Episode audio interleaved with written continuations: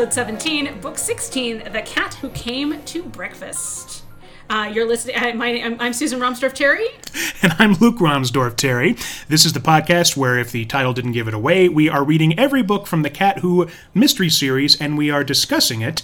And as already mentioned, going a little bit off script, this is the Cat Who Came to Breakfast. And we have a very special guest on today's podcast. We do? We yes, it's you, Bernie. Please join us in welcoming Bernie Cardell to the podcast today. Very dear friend of ours who uh, was very excited to be here, and we're very excited to have him. Thank so you for the invitation. you're welcome. Thank you for being here. A little bit of background about this book. It was published when, 1994. and there is a audiobook available digitally. There is, and this is one, and, and this is one where you will also find the Theodore Bikel uh, uh, abridged versions as well. And you read the audio, like not read the audiobook. Yes, you you I looked at read the audiobook You looked and at the I've cover. to the paperback. cargo goes by ship, shipment goes by car. All great. I actually did a combination. I started listening to it on the audiobook and then I was like, I feel, I just felt like I was missing some things, mm-hmm. or you know, because I was never just sitting and listening to it. Sure. I was doing other things. So then I got the paperback. Uh, so I just did a combination of them. Interesting. Yeah, it was it was was fun. And a fun note on the paperback: Bernie has the uh, the updated paperback cover, um, whereas I have one of the original covers. So we were looking at them when we got here, and we're With the embossed, uh, not embossed. Yes. What is this called? No, embossed. Yeah, embossed title. I With love the that. embossed title versus the flat ki- the flat title. Which So is not as exciting. It, it really isn't. I mean, there there's the uh, the photoshopped uh, the click uh, the, the click art. It's a, it looks very the aesthetic of it is definitely graphic design is this person's passion with the especially with the Siamese cat in the bottom uh, in the basket. in the bottom corner. versus mine is this very artistic uh, This is uh, much amalgamation of Mm-hmm. dominoes and a theater and tra- a, a, a comedy and tragedy mask, and then of course the paw prints that were all over the uh, that were all over the original books. And the yeah, the entire series has those Yes. paw prints. Mm-hmm. The uh, but you know it's that way with all of these, all of the cozy mystery books. Mm-hmm. You know, if you look at the old Agatha Christie covers, they're just filled with it, the art is fantastic, like clues, like a scrap of paper or a burned scrap of paper or something. And then the new ones are just kind of like Her signature. they're more plain. Yeah, exactly. Give, have a little bit of fun with it. That's when Yeah. I uh, we we talked about this in the first episode. My first exposure to these books was seeing my grandmother had the entire set, and just I, I would be fascinated looking at the covers Of these books. of these books. Yeah. Oh, wow, yeah. And the covers themselves were just so. Just the design was so great, and they were just fun to look at. It was you know a picture a picture book with uh, pictures. Yeah, this is a co- this one I have is a company that did not want to spend a lot of money on a graphic designer. Very This clearly, is somebody. This is like an intern did this or something. this and then is they had them do all of the books, which and then was they had them do. That's right. well, they're not paying him in money; they're paying him in college credit. So yeah. you know, That's right. Yeah, it used to be that I could go into a bookstore and I could automatically find these books on the shelves. Yes. Um, Oh, yes. And at Christmas, I actually went, you know, since I couldn't get the book from the library, I actually went into uh, a Barnes and Noble and looked for a copy of The Cat Who Knew a Cardinal. And I. If they did, they didn't have it, um, but I couldn't find the Lillian Jackson Braun books. I had really had to look At all. because you know I'm looking for, I'm, I'm looking for this big white stripe with Yep. these big with big red letters Yes. that makes it it's very distinctive. It's very easy to see on a shelf, and now they're all colored and colored differently. Mm-hmm. Um, although interestingly, your spine cover is the same as the original cover, so and it's also hard to read "The Cat Who Came to Breakfast." Yeah, it is. well, and looking Versus versus If you're scanning a bookshelf, you don't. yeah, you're you don't you're see not that going to see that. Yeah. Versus versus the white background, big red. that's going to jump out at This you. This is yeah. what? This is from the '90s, right? Yeah. Yeah. It's the same publisher too. It's Yeah, it's it's just harder to read, so they've updated them, and I'm not necessarily for the better. What honestly, it, the the book that you pulled out when you brought your copy, it looked like a uh, the, the the Stephanie Plum author. Hmm. What's her name? Janet. Uh, Evanovich? It looked like that because it had that same kind of graphic design on the front. Oh, sure, That's what I thought. yeah. So it's it kind of everything kind of blends together, I guess, when you're trying to cut costs. Anyway, thank you. This is our review of book covers this week. This is uh, the this is Bookcast, the book, Book cover cast. Honestly, that could be really fun. We should It hold would on. be really we should fun. hold on to that idea. That's right. We can Um, describe them. We could do an entire episode on Anna Green Gable covers alone. Um, some of them are really bad. There's And actually then we a, could do the Agatha Christie cover. Yeah. So this is put a pin we in will that. put a pin in this. This is okay. Yeah. We have an Yeah, idea this for could- Especially the Agatha Christie covers. I have to Oh, yeah. say, some of them were just so fabulous. Ooh, now I want to see. Yeah. We'll definitely I'll have send to. you. I'll send you some samples of ones that I love. Yes. I think we have another. think we have a new we have an idea for the first spin-off of the series Looking forward to it. for the cat who did a podcast uh, podcast universe. All right. All right, so back to so uh, now on with our book summary. Um, so, By, we should also clarify we haven't done this in a couple episodes, but there will be spoilers for a book that is almost 30 years old. You've been warned. we did our best. All right, so it's summer in Pickaxe, and Polly is off to Oregon to visit her college roommate in Oregon, obviously. Um, so I, I was typing fast on this. I'm sorry. Um, So they're going to Oregon. the Oregon coast, if you want to be specific, because Oh, they're right. talking about adding a puffin to Polly's life viewing list. That's right. Um, it should be mentioned that this trip involves birding, so Qwill is cordially not invited. Um, in the meantime, back in Pickaxe, XYZ Enterprises is back with a brand new development, Pear Island. A triangle shaped island in the middle of the lake between Moose County and Canada. It is known to mainland locals as Breakfast Island because that's where fishermen would stop to fry up some of their catch for breakfast. We're getting close to the title already, I can see. Indeed. right. Um, island locals who know it as Providence Island because Providence delivered their ancestors safely there after ship, uh, shipwreck, and to the affluent yachting club set as Grand Island. So this is the island of four names. Um, now, thanks to XYZ, it's Pear Island with a three story hotel, 50 rocking chairs, and the smell of fudge wafting everywhere. And why do they call it Pear Island? because it's shaped like a pear. But yet, And yet, not- isn't. it isn't. It's shaped like an isosceles triangle, as a former teacher tells us, which I love. it's fantastic. But it was decided by someone in the XYZ in, in the XYZ development team that um, isosceles triangle island didn't sound as good, and pears are sexy. Pears are This sexy. is th- I have always thought that. This is the '90s, and that shape would would be the thing that people would claim is sexy. Um, this is also the thing when they were telling women, that, you know, are you an apple? Are you a pear? They Oh, moved. really? They moved on from This was winter a summer. thing? Yes, it's totally a thing. It still is a thing. What? I am a spaghetti squash man. That's right. I'm a bass fiddle. I like it. I like it. All right. So Qwill heads over to uh, for a visit to write some copy for the Qwill pen, despite vehemently objecting to the development of the island. He reminisces about being taken to the island and reveling in the peace and quiet that would that would be destroyed with the development. Now, I have to make a note here.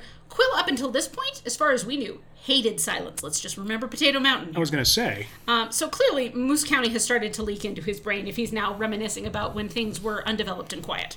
Um, he manages to spin this idea of going for uh, going to write stuff uh, to save face, and uh, and he's writing about the other side of the island for the Moose County something. Should be noted, Arch totally calls his bluff on this because Qwill spent most of a dinner party at the beginning of the book complaining about how the Yes. development was going to ruin the island, and Arch had to listen to this. So when he turns around and says, "I'm going to go write this other thing," and Arch is like, "Polly's gone to Oregon, hasn't she?" Yes. Although that's the cover story Yes, for why for the he's real really there. reason he's going. Yes. Oh. He avoids the main hotel and he goes to stay with Nick and Lori Bamba, who have realized their dream of opening a B&B on Breakfast, now Pear Island. Um, because Nick got to, and, and doing this... So meta. Nick got to quit his job at the prison. Yay! Oh, good. Um, Lori has long since retired from being postmistress to raise their three kids, um, who they now live on the island with, and their five cats. Um, now, unsurprisingly, Qwill is staying with them, of course, because um, they will let him bring the cats. But upon his arrival, he starts to wonder if staying with them might have been a mistake. It's not the most upscale resort. It's frankly, it's frankly described as hideous, being paneled in birch bark of all things. But Ooh. apparently, this actually keeps the bugs away. well, I read that. Yes. Yeah, we have no we have no reference for this. We have no we have no scientific evidence, but that's what's claimed. Um, and after the spaciousness, by the way, of his barn, he's really not prepared for a tiny house living in one of the five quote unquote housekeeping cottages on the property. um, but Lori cooks breakfast, and uh, her food is to die for. It being Moose County, however, all is not as idyllic as it seems. The resort has been plagued with issues food poisoning in the hotel dining room, a drowning in the hotel pool, and a boat explosion uh, the day before that Qwill arrives that kills the owner and uh, at the new marina, which may or may not have been an accident. this is all. Wow, that's a lot. Yeah, it's a lot for the There's a opening of lot a new resort. happening. Just in the opening. And this brings up the the reason that Qwill is going to the island Mm-hmm. because his friend Nick Bamba, who owns the the what's it called the Domino Inn. the Domino Inn, has called him for help. He- because the Domino Inn is not free of disasters either. Um, just before Qwill's arrival, and the reason that Nick's coming out uh, and asking for him to come snoop around, is because their front steps collapsed and caused a guest, a retired clergyman, to fall and break a rib. Oh no. Um, Qwill's mustache is twitching, and not just because June Halliburton, the new music teacher for Pickaxe Schools, is living next door at the Domino Inn. And wears a lot of perfume. Oh, I didn't know. Perfume. So now we have four incidents Four ins- interesting. This is all in a And this is all relatively within, short amount of time. Like a couple of weeks. yeah. Hmm. I mean, it's it's not even Fourth of July.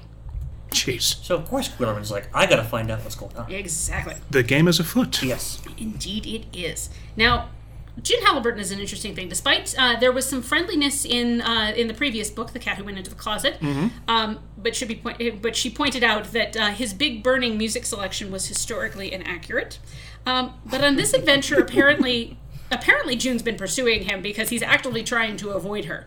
Um, but she's been hired as the music director for the hotel and is living at the accommodo- at the Domino Inn to accommodate her smoking and piano playing Yes. in that order. They have even have a piano brought in. Indeed. Oh wow.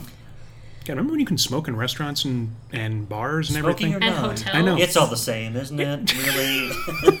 It's all just gonna waft in. Yeah, remember when they used to have it? And uh, I don't know if any either of you remember, but there used to be you know smoking sections on planes, yes. Vaguely, vaguely. and it's like, really? This is an enclosed tube of metal. Where's Right. the smoke going to go? At least it's not being blown in your face. I guess I don't know. No, it wasn't. It's coming because over it was that al- seat to well, you. it was always, but it was always in the back by the bathrooms where you had to go anyway. Mm. So it was totally useless. But they of course didn't want to have to put it up at the front where you would have to walk through it. There was no good place to put it, and I'm really glad that they got rid of it. Moving on. so, the island itself has been staged literally by XYZ. All the signs are standardized. There are no lines on the pavement, no motorized vehicles anywhere on the island except for emergency. Just horse-drawn carriages and bicycles. So it's an Amish island. It's an Amish island, but let's also remember that it also smells of fudge and horse droppings. Such a great combination. That's right. I think uh, uh, Rikers is it's a heady combination. Yes, Oh. he's so polite. It's Um, supplement. the Heady. hotel That's- itself is a former private lodge from the 20s, and it does blend nicely into the rustic landscape. Um, but with all that work, XYZ then decides to double and then triple down on the pirate myth, uh, including calling the local settlement Pirate Town, which frustrates the locals and irks the rich people on the other side of the island. It's Providence Village, thank you very much. we, we are not pirates. They're not pirates. We are not savages. No, and and this becomes a, a, a problem as the book goes on. Um, this whole pirate theme that they're trying to that they're trying to encourage. Um, Qwill settles into his mini cottage. Really, it's super tiny, um, and immediately starts snooping, uh, connecting immediately with the hotel bartender despite his non-alcoholic preferences, and he even attempts the hotel dining room despite the food poisoning from the previous week. We get to see Dwight Somers again. Uh, and he is the on-site hype man for the hotel, and he's doing his job very well. But he manages to clue Qwill into some of XYZ's less successful ideas, like helicopter sightseeing um, and trying to get rid of anything cat-related. Don Exbridge apparently hates cats. Now, clearly, this is a sign that he will be a villain at some point, although not in this book specifically. and there are um, also a lot of cats on it. A lot, lot, of feral cats on a lot the of Oh, feral, feral cats. cats. on the island. Um, Well, I was and gonna it- say in the bed and breakfast, there's seven cats alone. If you count five, Koko and five Yum for the Bambas. Uh, five for the Bambas. Yes, Qwill's two. Um, and by the way, one of the five cats is pregnant. And then, of course, they also have their own little group of feral strays. So why somebody did not, and this, and Mildred comments on this later, why somebody didn't do um, a spaying program before they decided to do this, um, it- no one knows. So there, there, there are literally, literally cats everywhere in this book. Yeah. they are just everywhere. So after his dinner at the hotel, Qwill wanders the boardwalk and finds a very strangely high class antique shop run by a woman with a French accent named Noisette, where he discovers two Venetian leather masks of comedy and drama, which are the ones that are on the cover of my copy of the book. Ah, He buys them, much to the surprise of the owner, who hasn't had much custom for, for the her. masks are not on Bernie's book, in case Yeah. anyone's They, curious. they are not. No. The uh, the o- the owner of this store is very surprised because she hasn't had much custom for her high class stock, um, and she sells the mask to him along with a depression glass tray. It's that green glass that's got patterns pressed into it. It was very very popular in the in the 30s and 40s. My mother has quite a collection of that. she does. She Oh, does. is that right? Oh, she collect the depre- the depression era glass, the uh, uh, the Fiesta ware, like vintage Fiesta Oh, ware. yes. Collects and also the old school rolling pins, the ceramic ones where you could fill liquid in them, so that way it would heat. It would stay cool. It would stay cool. That's right. It would not heat. It would stay cool when you were rolling out, say, dough or Is that something. right? Oh yeah, they had tons. I've tons. never heard of such a thing. Yeah, they're Oh, pretty cool. when you we'll have to have you up at my parents' house for a barbecue, and you does can that- see the selection. How does that relate to this book? no, no, no. we go on but he's, tangents he's, like he's saying that he's, he's what he's trying I'm to say is that- contributing, Bernie. You, you absolutely are. Absolutely. He's trying to say he's heard of Depression era glass, Yes. which is which is a rarity. It's Which it's, I had not when yes, I read the book. It's the Captain America. I understood that reference.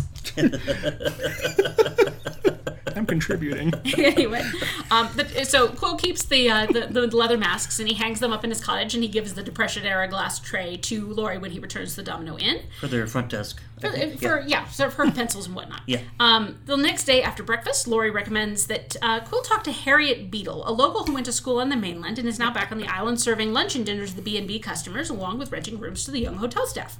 Harriet Beadle in the B&B. Yes, indeed.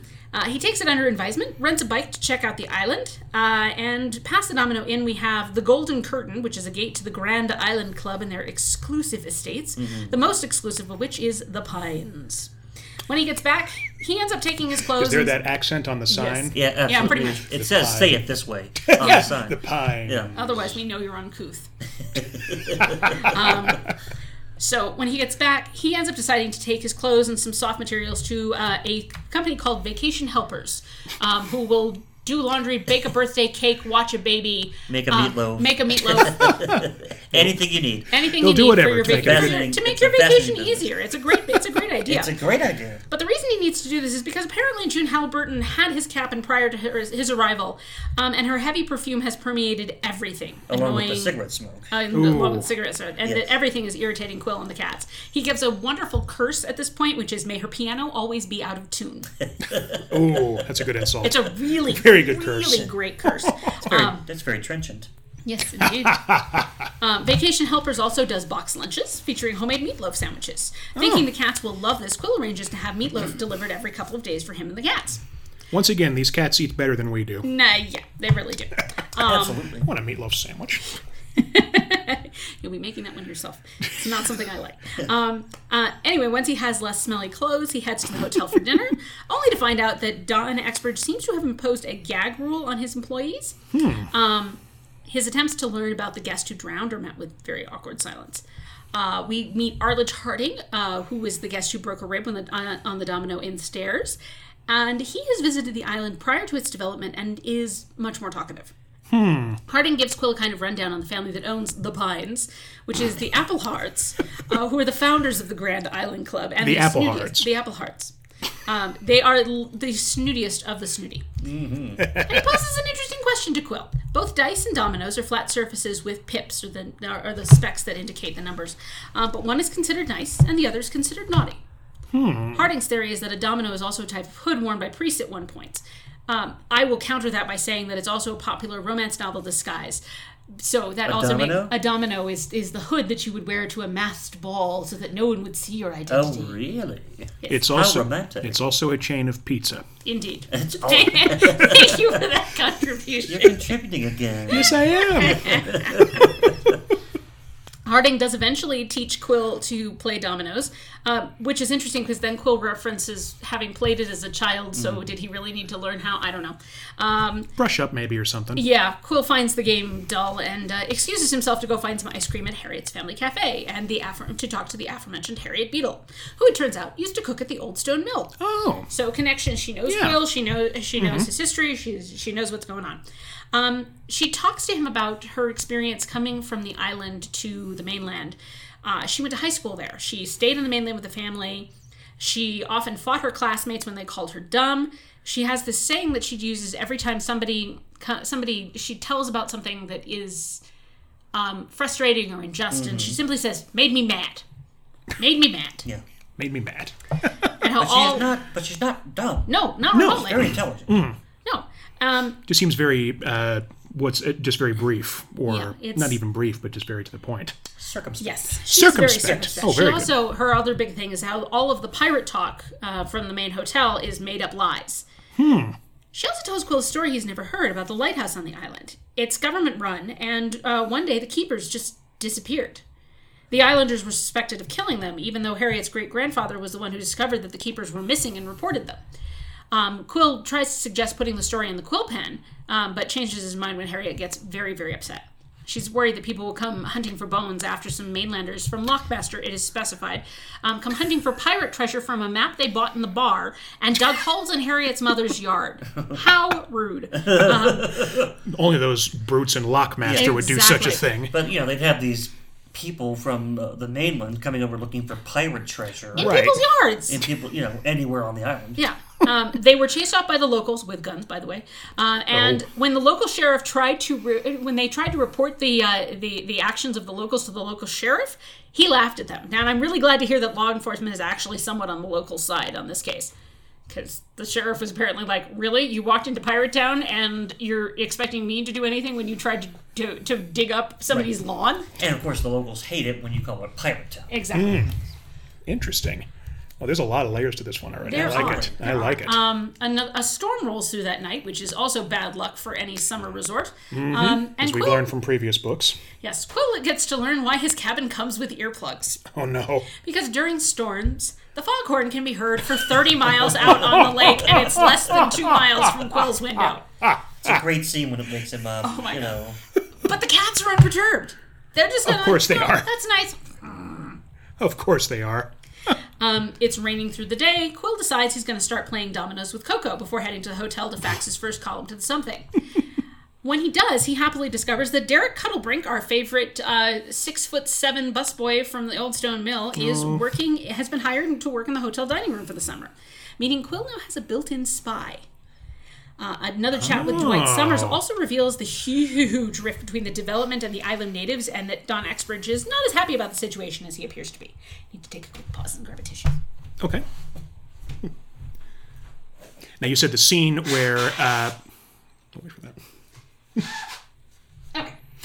Now you said the scene where the foghorn wakes Qwill up was a fun, was a fun one. What what was a what exactly it was just fun to read because he's woke, you know, he's startled awake by what we find out later is a foghorn, and he talks about it sounds like a train is about to barrel through the cabin itself because it's so the sound is so close and so loud, and then it's so amazing that the cats are relatively uh, cool about it. You know, I don't care. yeah, like my cats would be all over the. They would be jumping off the ceiling if that happened. Oh wow. All right. So another there's another day of rain and a call from Arch about um, Qwill, as, asking Qwill to uh, find a bread, bed and breakfast for him and Mildred, his lovely new bride, Ah yes. um, yes, to stay yes. at. They politely request not the Domino Inn. Um, so Qwill makes plans to visit the very fancy Island Experience. But there's a cat fit from Koko who wrinkles his good clothes, and Qwill goes on a nature walk instead, with a stop at Vacation Helpers once again for laundry. Now, this turns out to be lucky for a mysterious young woman who is bitten by a snake just as Qwill appears on the scene. No no. He takes her home, which turns out to be the fancy schmancy pines. That's not how we say it. Oh, the pines. Uh, the pines. Excuse Oh, me. yes. And he delivers her into the hands of her doctor brother so they can airlift her to the mainland for uh, for uh, for medical care. Score one for Koko and the precognition. I mean, this is this is you know up until this point, Koko has been somewhat subtle. Yes. Um, you, you'd actually need to really be paying attention to get the signals that Koko's sending. But this is a very clear of nope, you're not going to Island Right. Experience. You're going on a nature walk today. Qwill does eventually make it to the Island Experience and is delighted to find out that the owners are fans of the Qwill pen because oh, we gotta we, we gotta love the Qwill ego. Well, and his flattery gets pretty much anything out of Qwill, pretty much. They're also talkative while tipsy, and they give Qwill a full rundown on the Appelhardt family with uh, the snobby matriarch who runs the Grand Island Club with uh, Grand Island Club with an iron fist. The three sons we have the failed lawyer, the wonderful vet, and professional husband who's been married three times that we know of. and then, of course, the very strange daughter, who is the one that Qwill rescued. Qwill leaves them happily sloshed on champagne after securing a suite for the Rikers for the weekend. And he gets a hero's welcome back at the Domino Inn from two other guests, who turn out to be former teachers Edna and Edith Mosley. They are uh, they are former teachers from a fancy finishing school near Boston, and the Appelhardt daughter was a student of theirs. I suspect this is something like Miss Porter's, um, which is a very very famous finishing school. I was going to say probably a finishing oh, school it's from that definitely time. something of that ilk. of that ilk. Yeah. Yeah. Yes. I, I actually went and looked up Miss Porter's just to see what happened, and they, they, you know, they're very clear about they don't offer scholarships unless you are related to a Miss Porter's girl. Oh, we, Interesting. Oh wow. So they, there they has will. to be a lineage. there has to be a lineage. You know, We don't one, just let one anyone might be temporarily embarrassed of funds, but one still must have the breeding to be a Miss you- Porter's girl. and if you're missing both, you're just not welcome at Miss Porter's. well, no, no, of course not. Then you go to Boston Co- uh, University or something. I don't then know. you go to KFC to work. Get yourself a double down. Good. So we learned that the daughter's name is Elizabeth, and she was sent to their school to become less shy and retiring. Mm-hmm. It did not work. Less Um, shy and retiring. Also, fun fun fact in the reading of this: after stating that their names are Edna and Edith, Lillian Jackson Braun makes absolutely no attempt to keep the sisters straight after this, just referring to them as the first sister and the other sister when they speak later in the book. So you have no idea which one's She saying. does not remember which one is which. Um, even the, e- even the uh, the Hardings, uh, the the priest and his wife, Mm-hmm. um, can't remember which sister is which. They're very distinctive, but you can't remember which one is which. Mm-hmm. one taught English and one taught science. Um, I was talking to. Oh God, why they? Why'd one of them have to sit down? Uh, And one's tall and one's short. Mm. but apparently we can't tell which one um, is which. So back at the hotel, it's the episode of The Office where Michael has to put a mark on one of those women they go to the date with to tell the two of Oh, them apart, or whatever it was. Anyway, back at the hotel, Cole runs into Dwight, who confides that Don Exbridge is starting to go a little nuts over small problems, um, but keeps ignoring the larger ones. Um, now, Exbridge has decided that he wants to try and drum up some business by throwing a huge gala at the lighthouse, where there are no facilities, uneven ground, and potentially gale force winds even on a calm day. Not a good idea. Um, Dwight is at the end of his ropes here, um, and he also warns Qwill that June is about to go from weekend visitor to full time employee, and that Qwill should be on his guard. Apparently, Dwight took her to dinner once, and it did not end well. he refers to her as a predatory misanthrope. Ooh, ooh, ooh. Oh She God. kind of comes across that way, She actually. really does. I mean, she is the master of the, uh, you know, nice, nice, nice thing, nice thing, nice thing, and then backhanded compliment, literally delivered with a backhanded slap at some point. I mean, it's just, it's just awful. Um, Good Lord. so we get back to the Domino Inn, and Qwill receives a formal invitation to tea, delivered by a liveried footman. Knew this, as thanks for saving Elizabeth from the snakebite. Only the best from the pines. But of course, um, the excitement is marred by yet another death, and this one is a hang glider who was shot down. Shot down? Yes, the hang glider was gl- was hang gliding off the cliffs, and there was gunfire that shot him down, and he died out of hypothermia after landing in the lake. now remember, this lake is so cold that once you go down, you do not come up.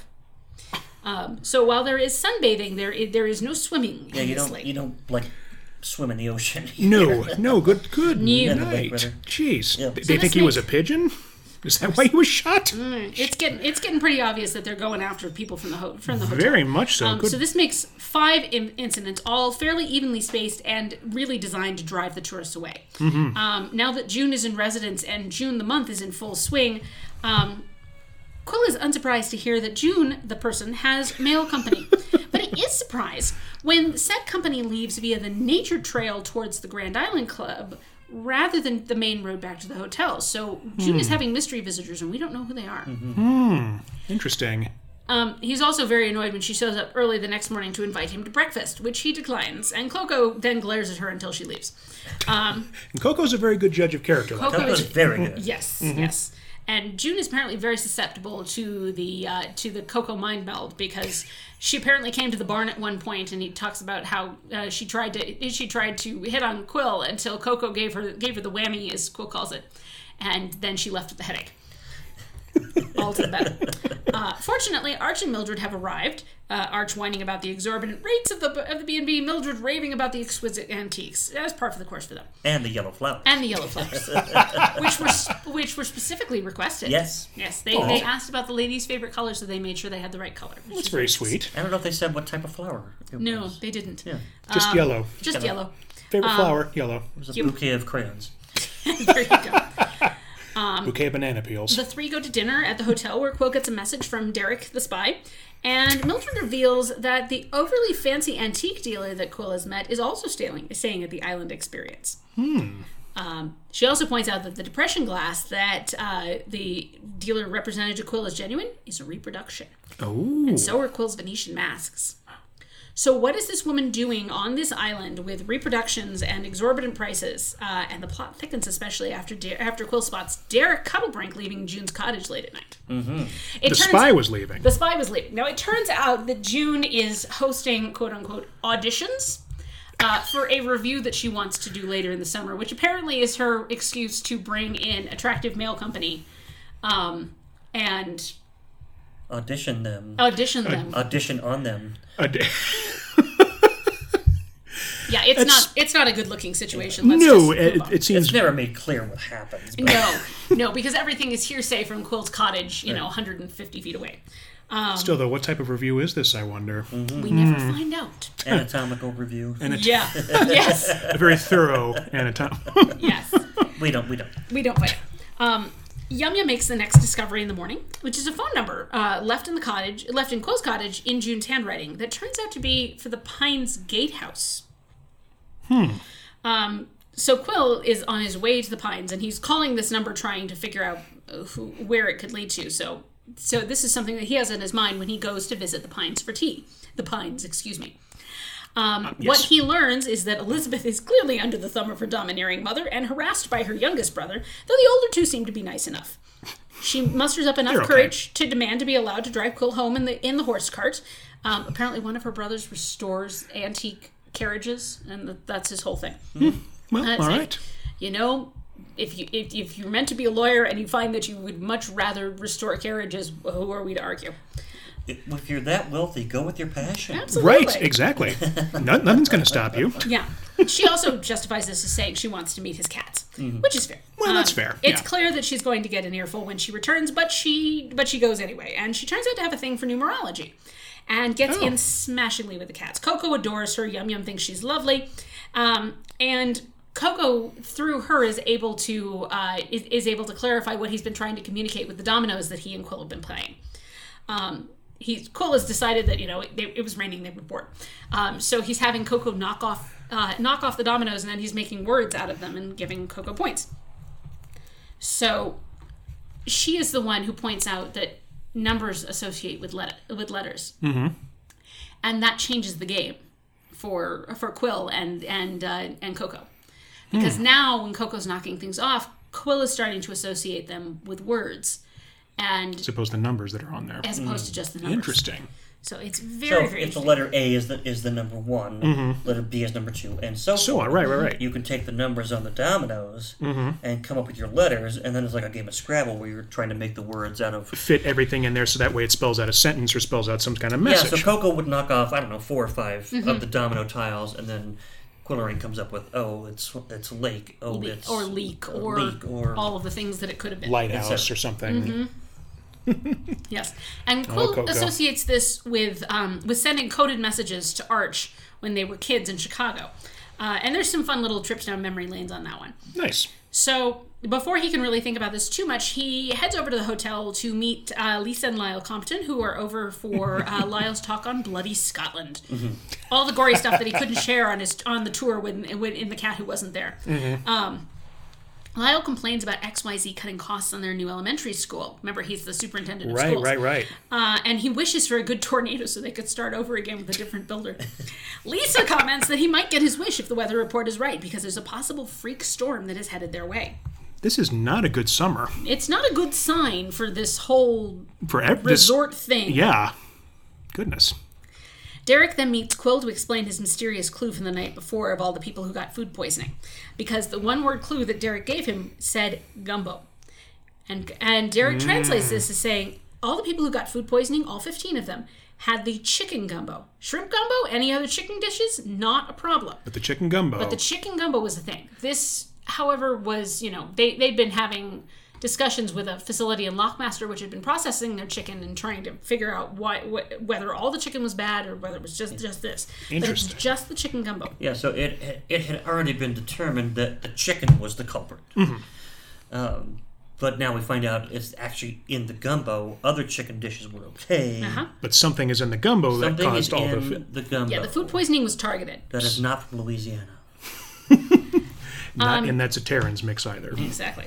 uh, there is there was uh, with the drowning victim. Derek learns that uh, the drowning victim was with a woman not registered at the hotel, uh, and they were drinking wine rather than shots or beer like most of the patrons. And they were also speaking in a quote unquote foreign language, according to Derek's source, before the man was found dead in a pool. After this, Koko goes for the nut bowl Qwill had put out for uh, put out for Derek and pulls out all of the hazelnuts. Now, for those of you who don't speak French, noisette, the name of the antique store owner, is French for hazelnut. Ah, Just to clarify that, I was so excited when I was when I was reading these originally because I have far too many years of, of high school and later college French and singing in operas and all of these things. So uh, some things stick in your head. Um, this one most particularly because when I would buy candy bars when I lived in Germany, I was looking for the ones with hazelnuts in them. So, and they have them in French. They had the, the them label- labeled in French and German. So is it Hershey's avec noisette? Yeah, Cool. now don't you have a background with French as well, Bernie? That you French uh, was my minor in college. that's yeah. right. That's what it was. Yeah. Interesting. Of course, it's been you know 25 years. Well, right. Since, but still, I'm sure there's still some things that could still stick Yeah, with you. absolutely. But uh, the word for hazelnut may not have been one of them. it was not one of them. Fair enough. Now, following this train of thought, Qwill gets Dwight to investigate the hotel files to see if Noisette has a last name, and the conversation winds back to June Halbert. According to the Comptons, she came north because she loved horses and riding, but Dwight points out that her pale face doesn't match an outdoor person's complexion. And when he took her to dinner at the Palomino paddock, she didn't mention riding once. So, grain of salt with that observation. Remember, this was a bad this was a bad date. Um, Dwight also reports that Don Exbridge threw a photojournalist from the something out of the hotel for asking about the feral cat population. So all is not well in XYZ land.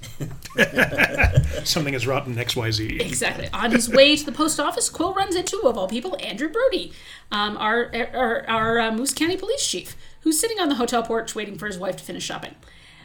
Andrew makes some dire warnings about the island's tall trees, which uh, frame the which frame the hotel, uh, and comments that they could blow over in a strong storm because of the lack of groundwater due to the hotel and shopping locations. He also shares a rumor that the hotel might have been designed for, to fail for some business reasons. We never quite figure out what they are. Uh, XYZ, by the way, at this point is looking sketchier by the minute. Another plot point arrives in the form of the Mosley sisters, one of which mentions a peat bog in the center of the island. And one of the interesting facts about peat bogs is that items and bodies don't decompose in them due to bog acid. This is literally what it said when I looked it up on Wikipedia. They describe it as bog acid, which acts as a preservative. Hmm. So if you if you dump a body, In a bog. In a if, you're- bog. if you find yourself in a murder mystery and you have to get rid of a body, uh, do not take it to a peat bog because it will preserve it perfectly. Yes, and, then- you'll be able to find all of the all of the clues later. That's sound advice. My internet search history after this book has been really interesting. That's why you always use an incognito window, dear. Ah, sure, sure. what fun is that? If they ask, I'm writing a mystery novel. That's right. So, with this information, Qwill comes up with a possible solution for the mystery of the missing lighthouse keepers. He wonders if the keepers went to the middle of the island hunting for pirate treasure one night and drowned in the peat bog, never to be heard from again. He then heads to Harriet's cafe with his theory, but she's upset about some other new information. The accidents caused by the hotel um, have caused her to lay off several of her rumor uh, has, has has caused the hotel, excuse me, to lay off several of her roomers, so they're leaving for the mainland. Um, and fewer people are coming for meals because you know nobody wants to come have a vacation in a place where they co- they could get shot Or have food or poisoning. have food poisoning or, drown any Or fall in the stair or fall in the stair the steps up. down the Or be I mean, near an explosion. Just Yeah. basically everything. And to top this all off, Harriet has discovered that one of the islanders is likely involved in causing some of the accidents plaguing the resort. She feels caught in the middle of island solidarity and mainlander sense of right and wrong, and Qwill helps her clean up the cafe in the interest of getting the rest of the story, which he never does. Um, so uh, uh, we don't find that out that there that she doesn't share it. Uh, Qwill figures it out another way. Um, so he heads back to the Domino Inn and more games of dominoes with Koko uh, before Qwill goes to lunch with Elizabeth Appelhardt. Um, after compliments to her rather eccentric style of dress, as he puts it, women of spirit and individuality seem to be drawn to purple. He's thinking of the late Euphonia Gage, Yep. who, you know, purple Yep, power, Miss all of that. Mhm. And Elizabeth mentions Dark Village, which is yet another name for Providence Village, aka Pirate Town. Dark Village. Dark Village. Uh, Stephen and- King's Dark Village. I guess. And she decides that after lunch it'd be a great thing to take him there. Um, apparently, her late father was on good terms with the villagers, and he took their, her and her brothers there all the time. Um, But Elizabeth, who asked Qwill to call her Liz, has a story that takes a very dark turn from there. This may be why she thinks of it as Dark Village. She tells Qwill that when she was 16, her brother Jack was home trying to get out of his second marriage, and one day he was uncharacteristically nice to her and took her for a picnic in a drive through Dark Village. Liz does not come out and say it, but it's pretty clear that he tried to sexually assault her, and she managed to escape to the beach and got on a boat ride back to the Pines with some island fishermen and their catch. Whoa. She tries to tell her family, but Jack just claims she's crazy, and the rest of the family believes her. After this, understandably, Liz has a breakdown and a nurse companion for the rest of the year, while Miss Appelhardt pays off Jack's second wife and sends Jack off to Europe, where, of course, he meets third wife. uh, Thunder meets the end of uh, Elizabeth's story ominously, and she explains to Qwill that they often hear thunder for days before the storm actually arrives on the island, which is an interesting thing about water and how it transports sound and all of those things that I find interesting. Right, right. Um, so on that note, Qwill takes Liz home and heads back to the Domino Inn to think. Hmm. Brodie managed to find out the name of the hotel guest who drowned for him, and that would be a George Dulac of Lakeland, Florida. Qwill, for some reason, thinks this name sounds Slavic. I, I, I don't know Which that was How- strange. how, how bad was Brodie's pronunciation. right. I don't know. Um, Dulac of the Lancelot Dulac. Right. Anybody? Yes. Anybody? Any? Okay. Thank Which you. is great. Which is great because it means from the lake, Yes, and he's and from he's Lakeland. from Lakeland. He's from Lakeland. He's from Lakeland, Florida, and he drowned in a pool Yes. filled with water from the lake. Right. Anyway, um, and then Qwill also finds a message from Dwight Somers. He's leaving the island, meaning uh, he probably got fired, but he did find Noisette's information and put it in the mail for Qwill. Um, so he either was fired or quit, and either way, good riddance to XYZ. Dwight is far too nice to be mixed up in all of their craziness. And the storm is very quickly approaching. The cats are restless, and in the middle of the night, Koko jolts Qwill awake to smell uh, to smell smoke, because June Halliburton's cabin is on fire. Oh no. Qwill gets the cats out of his cabin and up to the main inn while the fire crew puts out the fire and airlifts June to the mainland. Qwill at this point calls the newspaper while they wait for the firefighters to finish up and tips them off about the definite injuries and possible death. It does turn out to be eventual death. June does not survive. Hmm. Shame. At this point, most of the Domino Inn's guests check out in the morning, and I would say so. and Nick takes the kids and all nine cats back to the mainland. Remember, one of them had kittens. Oh god, that's right. Yeah, they all they all head back to the mainland to stay with Lori's mother, while he and Lori weatherproof the inn against the coming storm and plan to ride it out. Yeah, and people are leaving. I mean, one because there was a fire, there's a death, but there's also this huge storm. Storm coming, Yeah, right. It's it's a matter of being safe. so it's a lot of things happening at once to get the guests to leave. Yeah, and though. um, so let's see. Qwill decides to stick around. Uh, he's able to get all of his belongings out of the cottage with nothing more than some smoke damage. And now that the Bambas cats are gone, the Siamese have the run of the main inn. um, he takes the laundry once more to vacation helpers and uh, heads back to the inn to uh, help put up the storm shutters. Derek stops by on his way to the ferry back to the mainland because he's been laid off, um, and they're evacuating the hotel by this point. uh, It should be mentioned. He lets Qwill know that the hotel was getting herbs, meat, and produce from the islanders as well as their mainland suppliers. The New Orleans chef is apparently very excited about the herbs. And Qwill starts to wonder if the chef and Noisette have any connections, but gets distracted playing dominoes with Koko, who's been spelling a word that Qwill thought was field, but he also realizes could be filed. As in, the nails have been filed down in the steps, causing them to break. And a trip under the porch steps with Nick reveals a hacksaw blade hidden in the sand. Ooh. So somebody hacked through their steps. Interesting. There, you know, Qwill reminisces when they were renovating his barn that when they were going to remove all of the old nails, literally they were just hitting them with a file and they would disintegrate.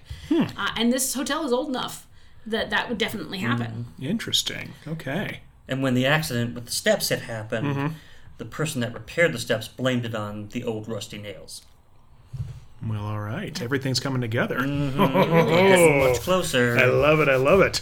Another word that Koko kept turning up was kale, which is a popular last name on the island. Turns out Halliburton was June's married name. She is June Kale, and her father does in fact work at the Gatehouse of the Pines, per Qwill's conversation with Harriet Beadle as she boards up her cafe. Harriet, uh, despite promising him information, decides not to say anything except that she's known June Hale all her life and she's sorry she's gone. Once an islander, always, an islander. Islander. So Qwill and the Bambas prepare to weather the storm at the Domino Inn with a surprise guest, Liz. Now that she's going by Elizabeth Cage, which is her middle name, she chats with Lori about moving to Moose County and arranges for Nick to dock his boats with the Grand Island Club, um, which is nice because that means the boat will survive the storm because the because there's no protection at the uh, at the main marina. Um, her family has decided to evacuate the island, um, which she's surprised at because they never have before.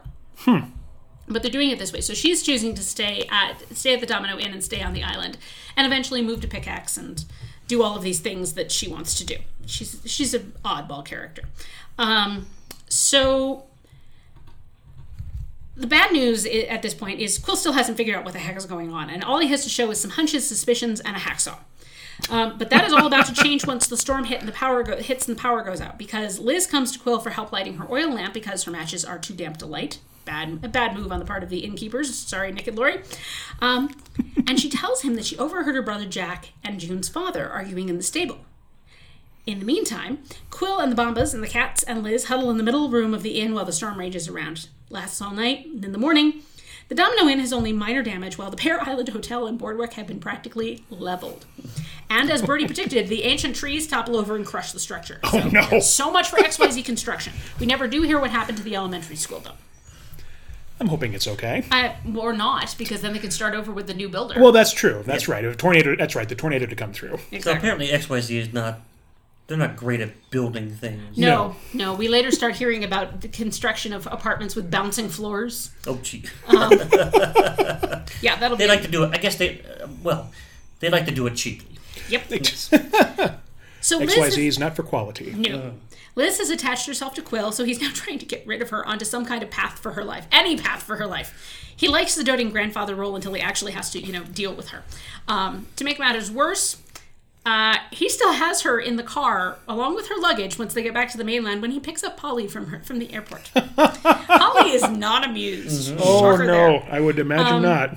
Yes, this is. Uh, it, I'm sorry if this doesn't make, become clear. After the storm, Domino Inn is fine. Uh, Nick takes Laura. Nick, Nick takes Qwill and Liz back to the mainland, and he goes and starts getting her settled into her new life while he tries to pick up Polly from the airport. And Qwill claims that she's a friend of Fran Brodie's and is interested in the new college, which is what they're doing with all of those old houses on Goodwinter Boulevard. The community colleges Yes. they're setting up, right? Um, this placates Polly only so far.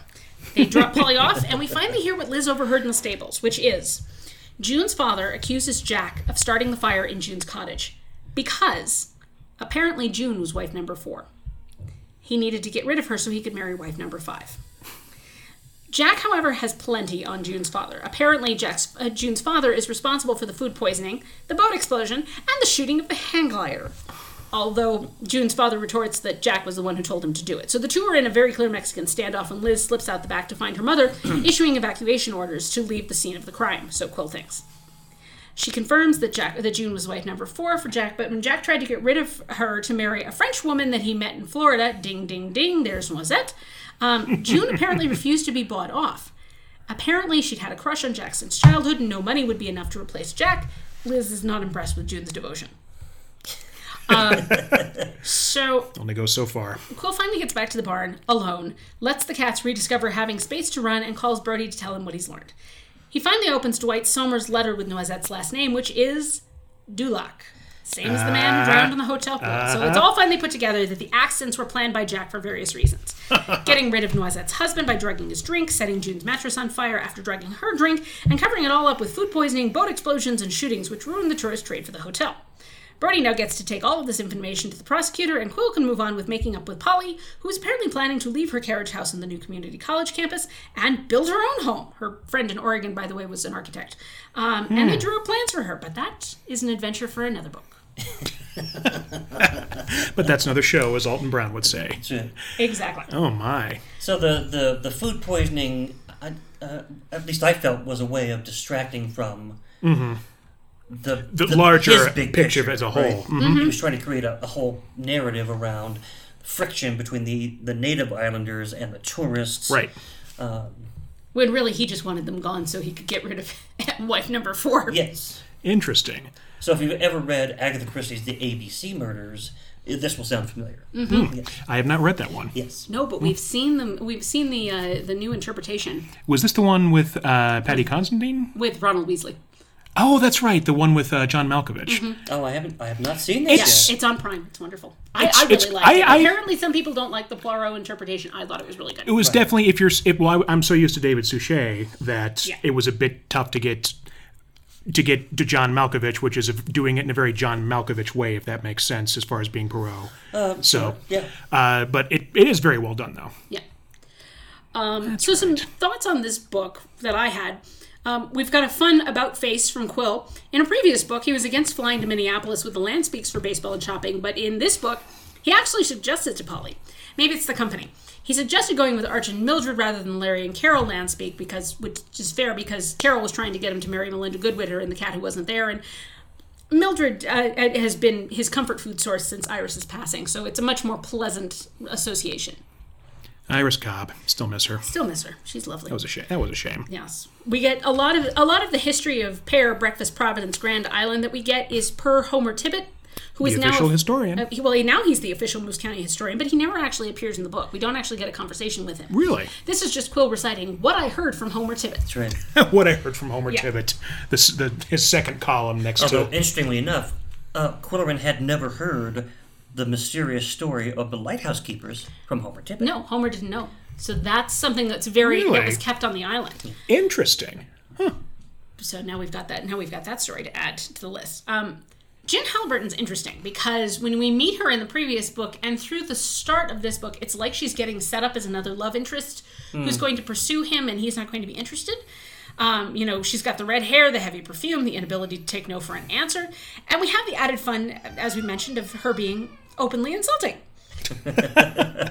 it seems like Didn't this- mention that Melinda had red hair before. oh yes she did Okay. Well, Yes, sorry.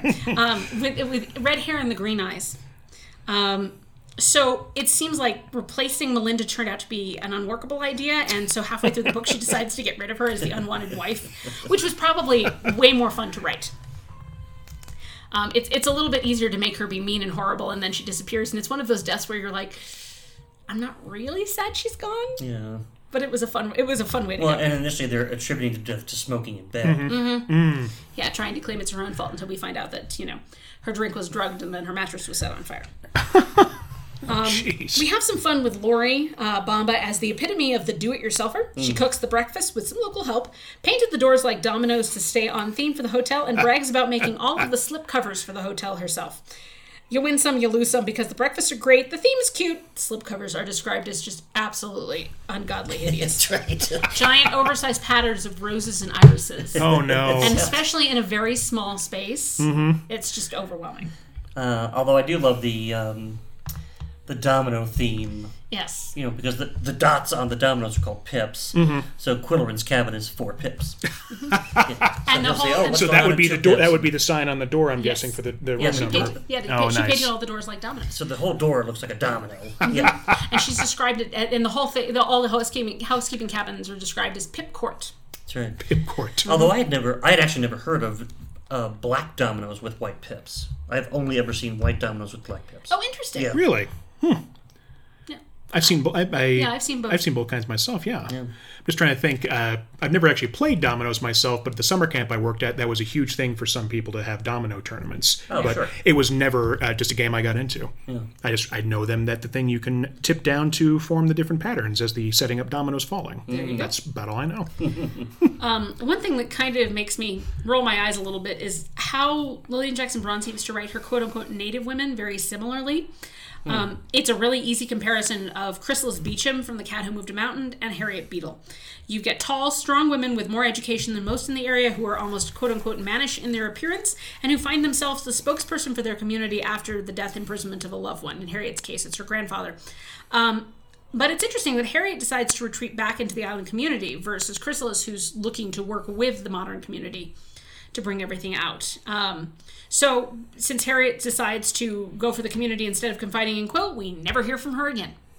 we really don't hear about Breakfast Island, I think, ever again, except as, as it's referred to as the Breakfast Island fiasco.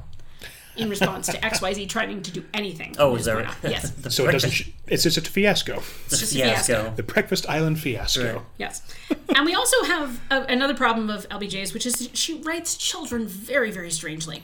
Um, in this case, we have a four year old who babbles unintelligently, um, intelligibly, excuse me, to his, except to his mother, and a two year old who speaks clearly. Well, this is after. Yeah. Which book was it where there was the eight-year-old They who was have to uh, to ghosts. that, that- who no, I'm sorry, not an eight-year-old, an eight-month-old who was speaking in complete sentences. Yeah. Re- really? That's what t- they, she claimed, yeah. Yes. And I just learned myself. our daughter is one year old and she can barely get out Bubba. Right. So, Yeah. almost. now, did you find with Harriet? You know, we talk about how smart she is Mm-hmm. and she's uh, has an education, but her language indicates that she might not be. A little bit. I was having trouble putting those two things together. it's it's less that I don't think she's intelligent. It's that she's deliberately speaking in in cant. I guess is the best term for it because Lilian Jackson likes to write speech patterns more than she writes accents or anything like that. She writes speech patterns. Um, Harriet speaks very well. This happened. That's that's the whole seven sentence. There's there's no elaboration. There's no there's Mm-hmm. I very agree with that, little yeah. there's very little nicety. It's just this is the statement. That's what we're doing, very and now plain, I'm quiet. Very plain language. Plain spoken. Yeah, but like her, for example, her grammar is not the best. Yeah, made me mad. Make me mad. uh, that makes me mad. That made me mad.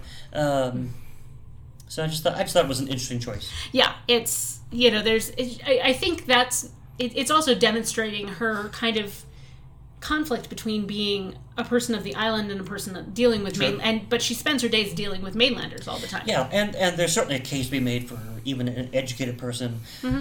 going back home and then still almost s- picking up like when you pick up an accent when you go back home. Yep. That's what I was also wondering if it was that. Interesting. Yeah, I definitely agree. It's it's an interesting thing to write, but you know, Harriet Beecham, uh, not Harriet Beecham, but Chrysalis Beecham in The Cat Who Moved a Mountain had that same kind of plain spokenness, Yeah. um, but in an Appalachian set. Go figure. Yeah. Um, This is during the potatoes, This is when he That's has the right. potatoes. Um, the potato mountains. Uh, we also get a little bit of Qwilleran history with uh, Lunch with Elizabeth. She talks about numerology and she talks about how you know his name, d- the the name that she was given for him doesn't match up to the numerology and what she knows of, of numerology. And it turns out his name is not, as we have been told, James Mackintosh Qwilleran, but actually Merlin James Qwilleran. Merlin. Due to his mother reading Spenser's the Faerie Queene while pregnant, he changed it when he got to college I'd, because he didn't like being known as Merlin. hell, what? I'd, hell, I'd, I'd keep Merlin. I'd wear that. I'd have a name tag every day if that was my name. So we uh, uh, going into a, a series that we that we tend to have, which is our sign of the times. Um, the Domino Inn has a public phone in the main building, not in the cabins, much less the individual rooms, and of course, fax machines, no computers, no Oh, cell sure. phones. oh I see. what you- Yes. I was So going to pretty- say right when you mentioned that Qwill had to had to fax in his quill pen Yes. for the week. Oh, that yes. was But he had to go. To, but he had to go to the main hotel to do that Right. because Domino Inn didn't have one. And, and now fax machines are pretty much you know because of course you can just attach everything with an email You know, or and you can drop a- actually send v- things via an email to a fax machine, right. which I think is the most brilliant innovation ever. oh yeah. because way easier. Um, so before we get to cats will be cats and pause and finish up, so Bernie, you remember reading these before I asked you to, if you'd be interested in reading one of these. Absolutely. Yeah. Do you remember when you when you kind of found them and what you thought of them?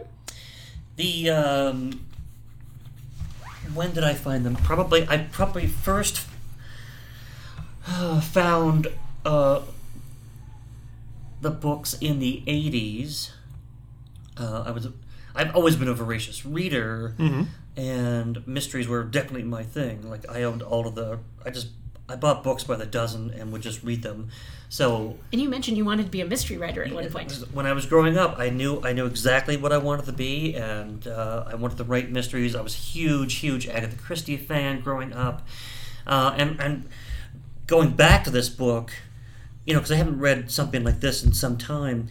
So going back to this book, I was reminded of other authors that I used to love, um, Charlotte MacLeod, Carolyn Hart, Yes. Oh, I love the Carolyn Hart books. uh, Tony Hillerman, and H.R.F. Keating. Ooh, haven't heard that. Uh, all basically one. cozy mysteries. Um, you know, with the with the style of the you Yeah. know with their setting, with their specific settings. I specific mean, settings, uh, lots of local color, Mm-hmm. uh, Sure. not a lot of violence, uh, first-hand violence anyway, um, that sort of thing. So yeah, I had read you know because I, I I sampled so many different authors, and uh, so I read uh, you know I think three of the cat series books and you know don't remember a lot now. I couldn't even tell you which titles they were. Mm. Yeah. Now. Um, so it was just nice to get the invitation, and be like, "Oh, yeah, I, I remember this," and just reading it was like kind of meeting an old friend. Yeah. That's wonderful. very nice. That's wonderful. Yeah. Now you have some other notes uh, that you wrote down. Is there anything that we missed or anything that was uh, glossed over that you noticed you just know, as nothing. another set of uh, eyes. uh, yeah, I, I just had some kind of random thoughts that I was just writing down as I went along. Um, I loved the use of the word trenchant, which keeps coming up because the sisters was it the sisters or was it the the the, the vicar, the priest? Oh, I think it was the sisters that or like, oh, we love your column. We think it's trenchant. yeah, I think it was the sisters. And then he's on his phone on the phone with the editor, and he says, "Well, you know, some people think my my Work writing is is- trenchant." yes. and then later it says he was trying to write something trenchant. but by far, by far, the best word, the best word in this book, mm-hmm. propinquity. Yes. Propinquity. I had never heard it before. Propinquity. And I was like, that is a marvelous word. It is. What does it mean? Proximity, Oh, as in closeness. right. Yes. We'll have to bring that up later because um, in a later book, and I remember this because I remember the cat's name specifically. Um, there, Qwill goes and helps a neighbor rescue their two cats, Pinky and Quinky, for propinquity and equanimity. when we get to that, we'll, we'll try. Oh, I'll try and remember. good, I'll try and good, remember good. that we talked about this. Uh, I didn't know what pips were. Pips are the dots Mm-hmm. on the dominoes. I thought that was uh, fascinating, and the and the whole peat bog thing. yeah, Uh, it was knew? kind of disappointing that we we never go back to that. yeah, and we never get like, to that's find a out. what a fascinating thing that some people might not know and try to hide a body in a peat bog, and Yeah. then you would find. And then you would be able to find it full, But we fully never we never go back to it. I thought that was a little Right. disappointing. Uh, the whole Dulac thing that we talked about, the My Fair Lady reference, uh, the rain in the lane goes mainly to the brain. When it He's started- talking 'cause it about was- being waterlogged. It was all like the rain. raining all day for two days in a row or something. or longer. Um, one thing I forgot: there is a great scene with the retired clergyman Artledge uh, Harding.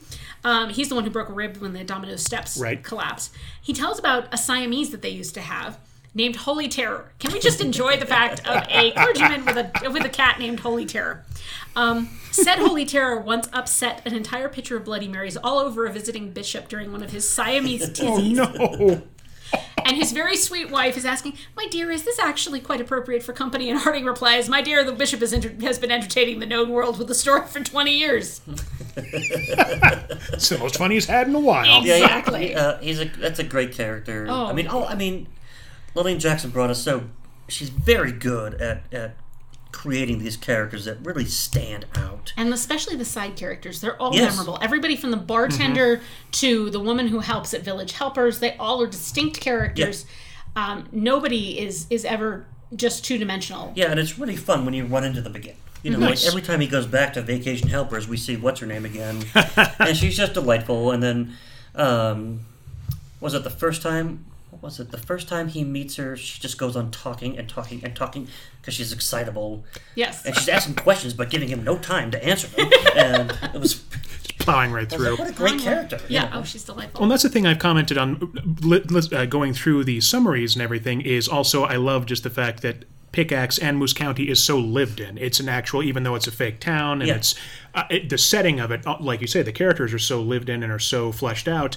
And when you meet someone like Nick and Lori Bamba, like Arch Riker, all these other characters, it's just it's like you say, meeting an old friend. it's just and- nice. Yeah, and then obviously we keep coming back to some of these characters. Exactly. Reminds me a little bit of Lake Wobegon. Mm-hmm. You know, Oh yeah. Yeah. It's very, uh, very local color, Mm-hmm. um, very distinct characters. yes. And and always returning to similar characters Yeah. for different stories. Yeah. And, and uh, I mean, the names alone, you know, Derek Cuttlebrink. Yes. Oh yeah. Like, who is, who, you've never heard of these names Oh before. no, and these names are, are phenomenal. There's actually one character who was only in the first couple of books, where it was in a uh, a vague metropolis setting, which we've called Shacleveroit, just to kind of emangalize a bunch. But when he was working as a reporter for the the Rampage, Uh, no, he was working for the Fluxion. The Fluxion. Rampage was the competitor. that's right. When he was working Fluxion? the Yes, Fluxion, the Daily Fluxion. the Daily Fluxion. But there was a photographer there by the name of Odd Bunsen. and he that was just my that was my favorite name and unfortunately we do not get to we see him only once or twice and Yeah. he just wormed his way into my heart somehow Well, my favorite name is the one that he uses on the phone. Yes. He could just, Oh when he's trying to, when This he's is trying to this is the first incidence of of Ronald Frobnitz. Frobnitz. Yes. That's Which is how I know he hasn't mentioned it before because I have been waiting for this name to pop up for you. Ronald Frop. okay. Um, yes. So there's, a, anytime there's an heir to the Archreich uh, Odd Bunsen throne. Okay, so whenever Qwill is trying to call someone and and wants to pretend to be someone else, the name he uses is Ronald Frobnitz.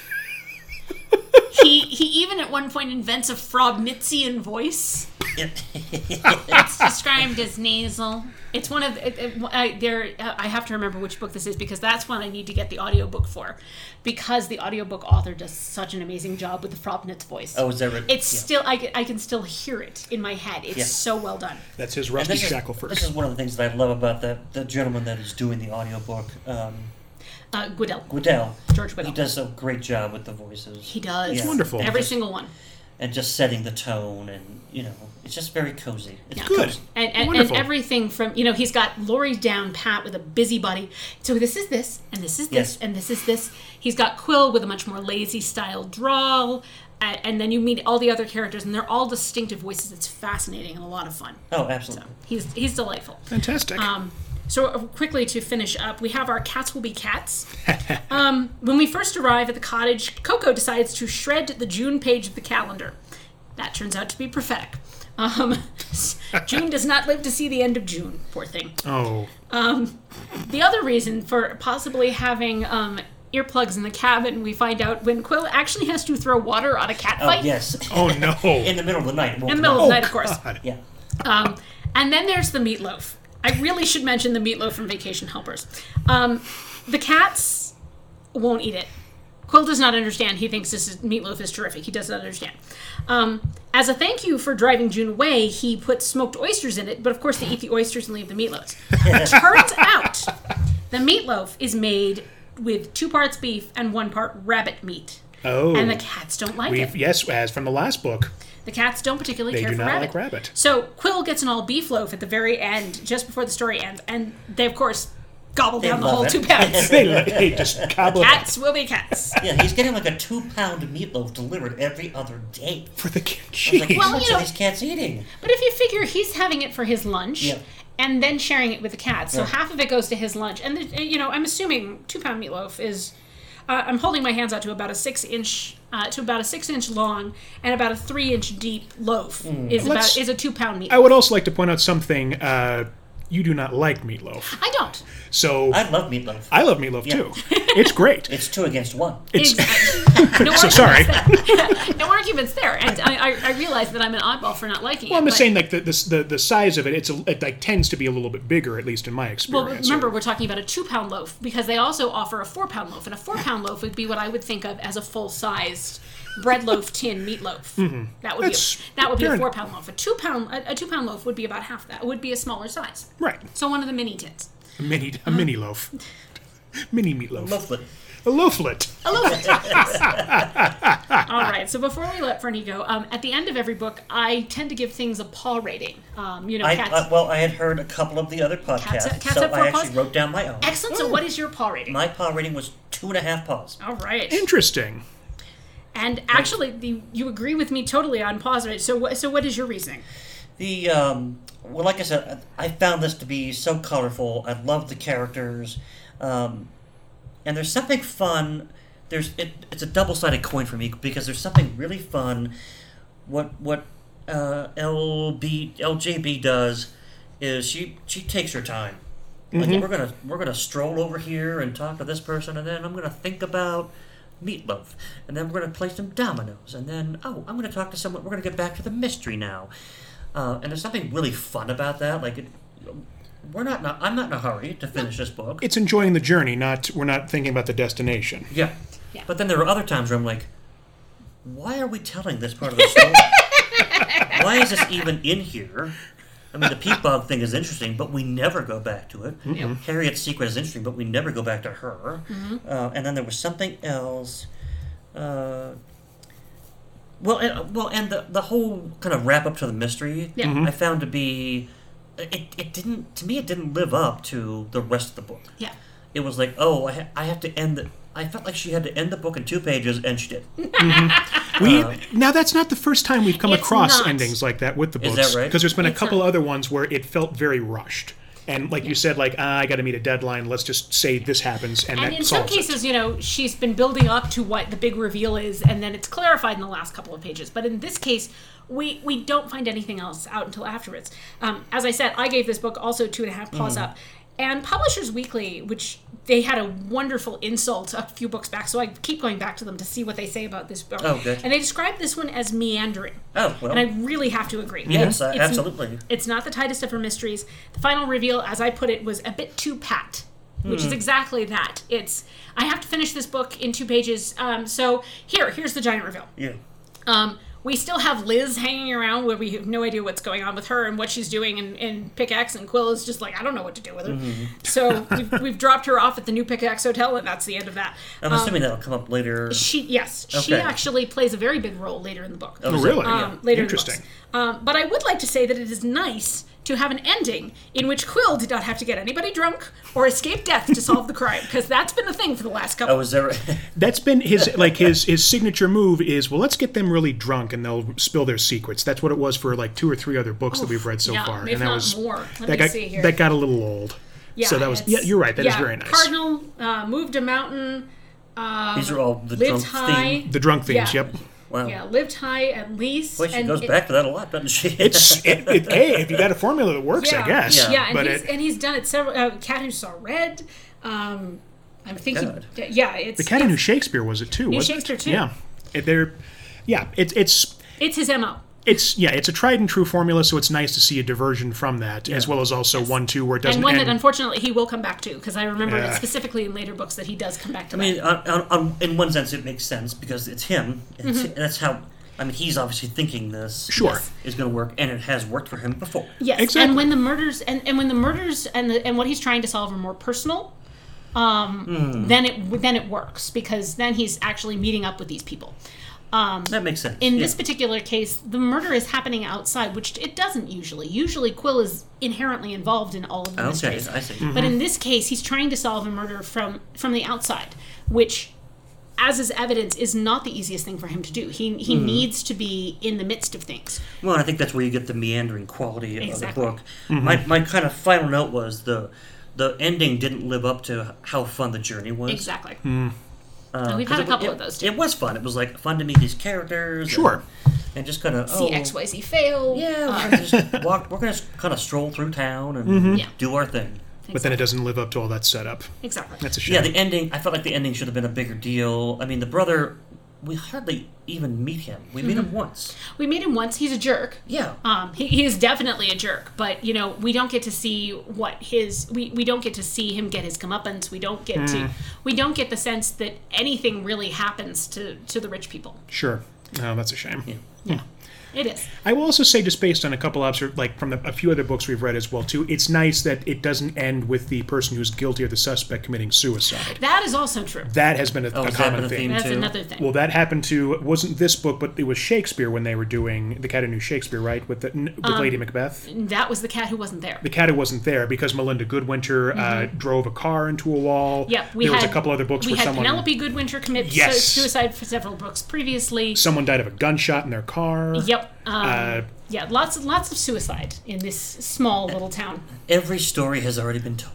I mean, this is all out of Agatha Christie too. Oh, right? absolutely. And- and- Appointment with death. The murderer kills, uh, c- uh, Mm. commits suicide. Oh yeah. Yeah. How it's inter- like one thing that I know we've talked about other books as well too. I've said is this one doesn't kind of live, live up to it, but a lot of other ones do. Where you know how it's going to end, or you know how it's going to be because Mm-hmm. it's either a story like a Christie, or you've already uh, seen this plot point. How it gets there, that's the fun part. Yeah.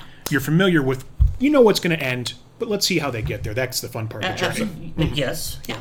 Like a Columbo. Yeah. Yes. Like you know who did it already. Oh yeah. know, How he deduces it and how he figures it out, though, Right. that's where all the fun comes. Which Yes. is what I love about Dial M for Murder. Mm-hmm. Uh, You know. Oh yeah. All the good mysteries like that. Yeah. Well, thank you, Bernie, for taking the time to join Yes. us to This talk was about so these books. Yes, freaking thank you very much. Thank you. Oh, I'm so glad. I hope to come back. We'd We love will to have you. I will that. give you another. I will give you another book. We'll talk about it in a couple do. of weeks. And we have our well, we have our offshoot uh, podcast to think Yeah. about. yes. Book Now, title, uh, book covers, book, co- Yes. book cover commentary. book cover commentary. we'll, we'll be coming to you from from from Google Podcasts soon. Subscribe and like. That's right. All right. Well, thank you all so much for listening to the Cat Who Did a Podcast. Join us next time for the Cat Who Blew the Whistle. I'm Susan Ramsdorf Terry. I'm Luke Ramsdorf Terry, and until next time, happy sleuthing. and stay nosy, my friends.